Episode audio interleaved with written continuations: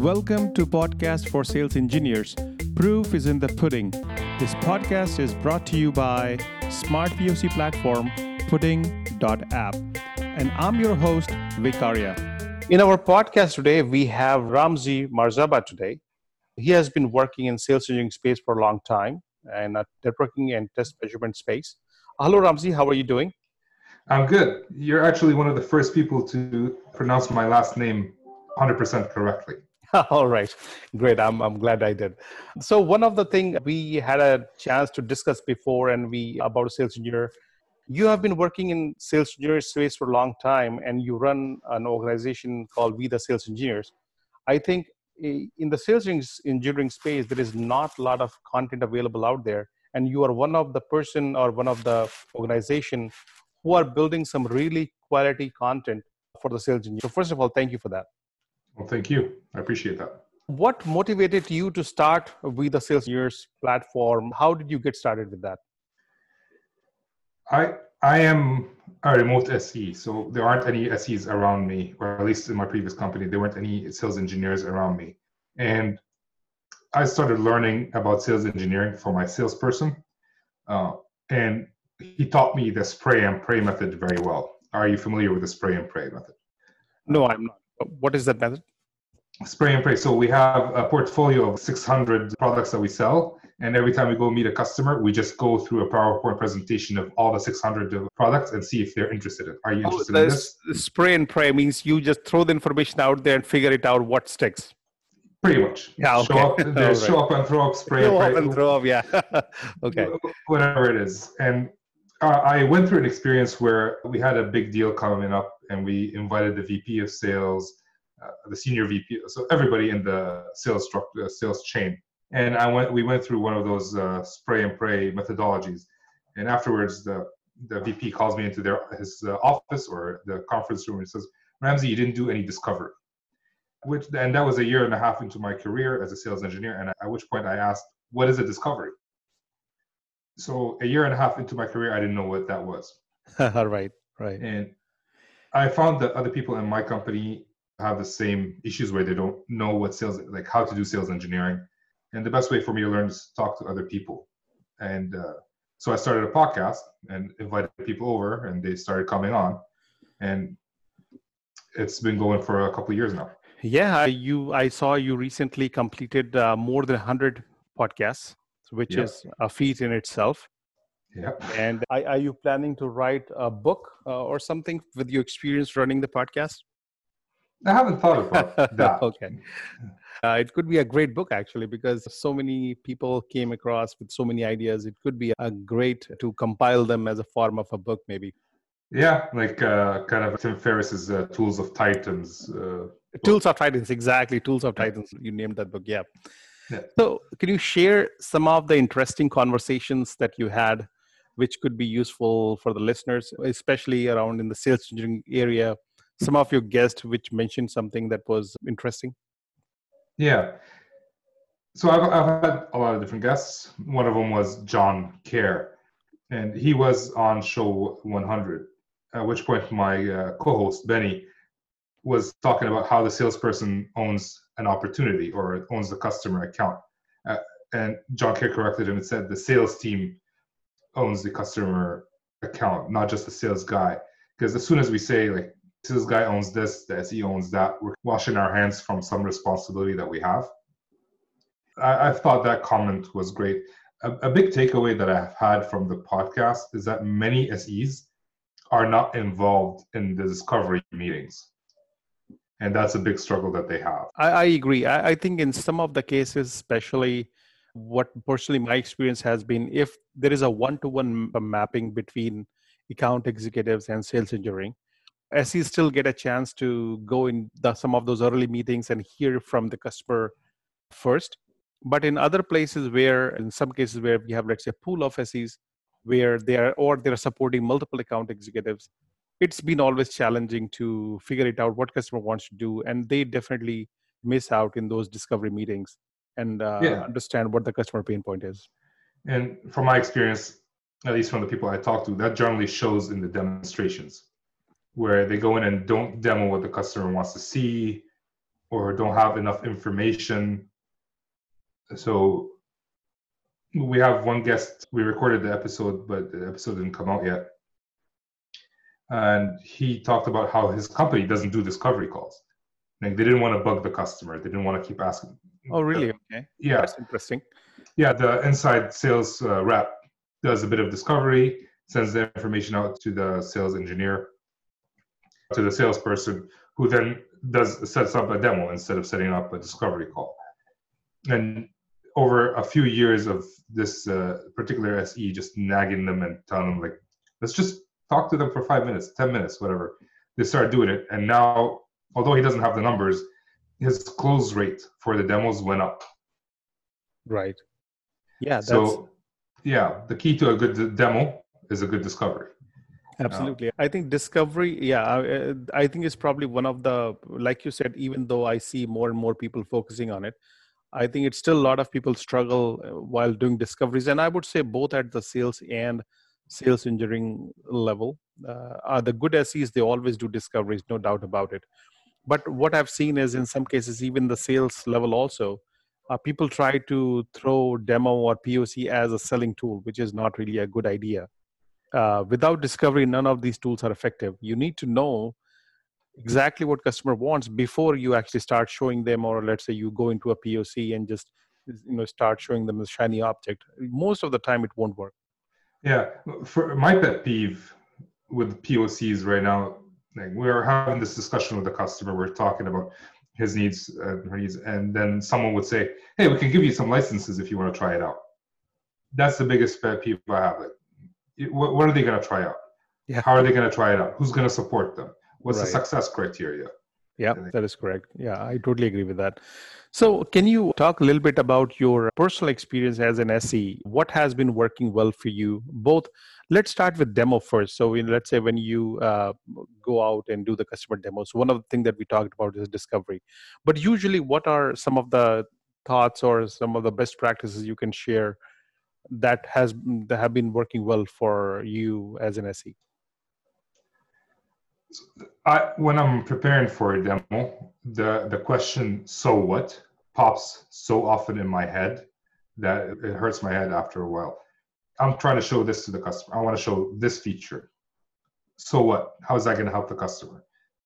A lot of people show the feature just for the sake of showing the feature. It's a cool feature. I like it, but it doesn't matter to the customer. So we always have to think about it from a customer's perspective right uh, the best demo I've done, I, I did by accident and I learned a lot from it.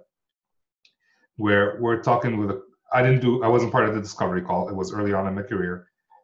And the sales guy comes out of the meeting and he looks at me and says, You have a demo next Friday for virtualization. And you have different platforms for virtualization uh, ESXi, KVM, whatever. And I asked him, All right, which platform do they want? Like, they want to talk about the platform or they want to talk about our product running on the platform. He's like, no, the platform and our product. I said, fine, all right. Which platform is it? He said, it's uh, ESXi.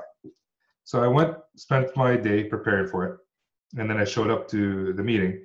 And within the two, first two minutes, I asked, so you, my sales guy mentioned that you guys want to do this on ESXi. They're like, no, it's KVM. So I skipped talking about the platform altogether, the infrastructure, and just talked about our product and saying, whether it's KVM or ESXi, it works the same. Look, it's running, it's done. My demo went down from an hour to five minutes. okay And it just, the point of the story is I started at the end. I didn't show them every configuration step. I showed, I started at the end, and that was one of the best demos that I've done. And since then, I've been starting at the end. Plus, I read uh, the great uh, demo book by Peter Cohan. Uh, he, he talks about the same thing, so it's not just my idea where you Right. start at the end and then you go back to show some details based on their needs. Right. So now the uh, one of the interesting thing is about that their products come in- in different spectrums. So, for example, there are some companies who are pretty new in the space, and their products, or even the product itself, is new in the space. So people don't know anything about the product. But the network and test measurement space has been there for a long time. So when you go out, it's more most likely that customer has seen some flavor of it So, do you think that changes your strategy in any way when you, let's say, do a demo uh, for the customer? Or how do you, or let's say, do you think if, let's say, you would have done a demo for a product that customer never saw it before, that would have changed your strategy? For sure. So, right now, most of my customers are existing customers. So, the number of demos has significantly reduced because they already know the product. They just buy more ports or more licenses, more chassis, whatever it is. So the demo gets smaller. And the type of customer obviously changes the way you do the demo because if I'm demoing to, let's say, Cisco, I don't know if your audience is familiar with Cisco, it's the biggest, one of the biggest networking companies in the world. They write most of the standards. And I'm demoing to someone who wrote the standard, it's going to be very different than demoing to the ma- their manager. If I'm demoing to them, we're going to get into the weeds. We're going to get into the smallest details, the bits and bytes. Right. The manager just wants to know if it solves the problem. Yep, that's correct. Yeah. So yeah, yeah I would say it, change, it changes significantly within one company from the type yeah. of person you're you're uh, demoing to. Makes sense, and especially when you're talking about the companies at the scale of Cisco and uh, yeah, definitely. Uh, you will see a variety of uh, people that you will be working with. So now let's talk about uh, POCs, uh, proof of concepts. Do you, in your for your product, do you still do POCs, or it's mostly around demos? How do you? How does your sales cycle look like?